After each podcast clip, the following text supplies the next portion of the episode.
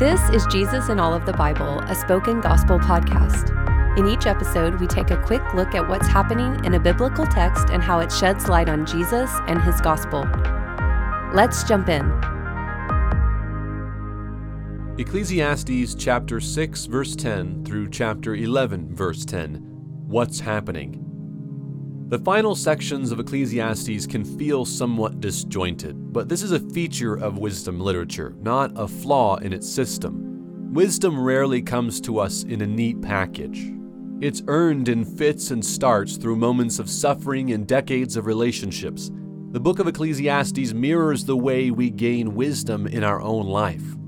As you read, keep this in mind, but also watch out for the preacher's main concerns the unknowability of the future, and the certainty of death. The preacher says that we know very little about what's to come. We don't know, much less control, the day we die, and we don't know what happens after we die. Even if you take these obvious unknowns off the table, the preacher confronts us with the unknowable amount of information about the world God has made. No amount of researching, reading, or Googling will bring us exhaustive knowledge of ourselves or the universe. There will always be questions science can't answer, such as when does consciousness begin? Rather than tiring themselves over answers they can't know, wise people focus on the thing they know for certain death. The heart of the wise is in the house of mourning, but the heart of fools is in the house of mirth. Death is the only constant, and death comes for both the righteous and the sinner just the same. The preacher knows this isn't the way the world should be, but by exposing futility, unknowability, and death as constants, he is also accurately describing the world after God's curse.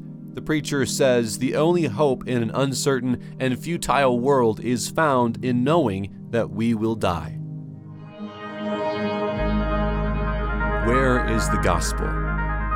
We assume that if we know more about the world and have more life experiences, the better our lives will be.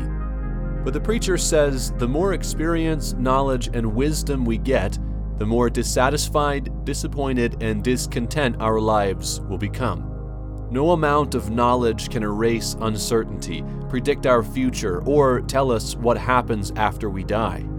That's why the preacher believes the best life is found in meditating on the certainty of death. This is precisely where we see Jesus. Jesus was a man who meditated on death. We're told Jesus was born to die for our sins, and Jesus lived his life in the shadow of his death. He talked about it often. The Apostle Paul says, All of history and scripture prophesied that Jesus must die. Jesus even experienced death's supposed certainty by spending three days in a grave. But Jesus doesn't just understand death, Jesus knows what happens after death. Unlike the sum of our accumulated knowledge, Jesus can predict the future. And when we meditate on Jesus' death, when we make his grave and cross our certainty, we can know our future and what comes after death eternal life. When Jesus enters the house of mourning, we gain access to his house of mirth and joy.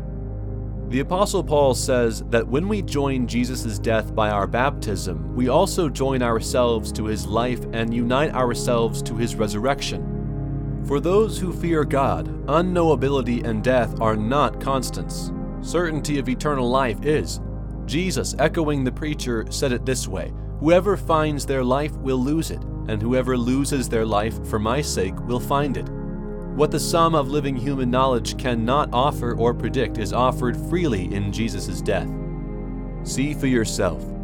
May the Holy Spirit open your eyes to see the God who reveals that true life is found in death, and may you see Jesus as the one who entered the house of mourning so that we could enter his house of mirth.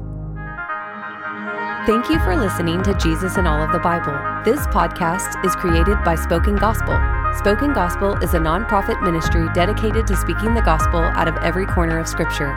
To learn more about our mission and to view all of our free resources, visit spokengospel.com.